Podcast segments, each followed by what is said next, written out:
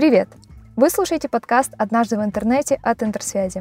Сегодня мы коротко расскажем о том, что такое цифровой след и стоит ли его бояться. Никаких конспирологических теорий, только голые факты. Погнали! Итак, что такое цифровой след?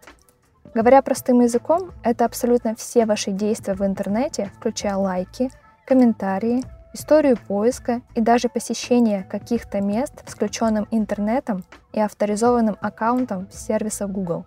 Да-да, Google запоминает, куда вы ездили и может потом напомнить, что за место вы посещали месяц назад или где были – на работе, дома.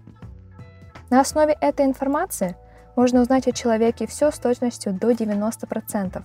Цвет кожи, пол, ориентацию, религиозные убеждения и политические взгляды – это ваша виртуальная личность, цифровой клон.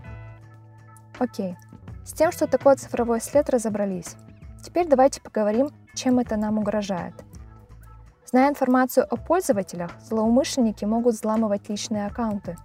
Кроме того, получать доступ к банковским картам, перепискам и даже рабочим документам. Есть и менее страшное использование таких данных, когда работодатели изучают странички потенциальных кандидатов – Отсюда следует вопрос, окей, а какую информацию тогда лучше оставить при себе? По-хорошему, вообще всю. Но это нереально для современного человека. Лучше начните более осознанно подходить к тому, какие данные о себе выставлять на всеобщее обозрение.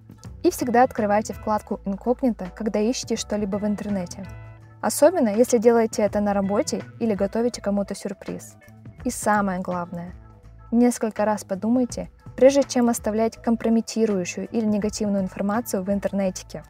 В Европе, кстати, существует право на забвение.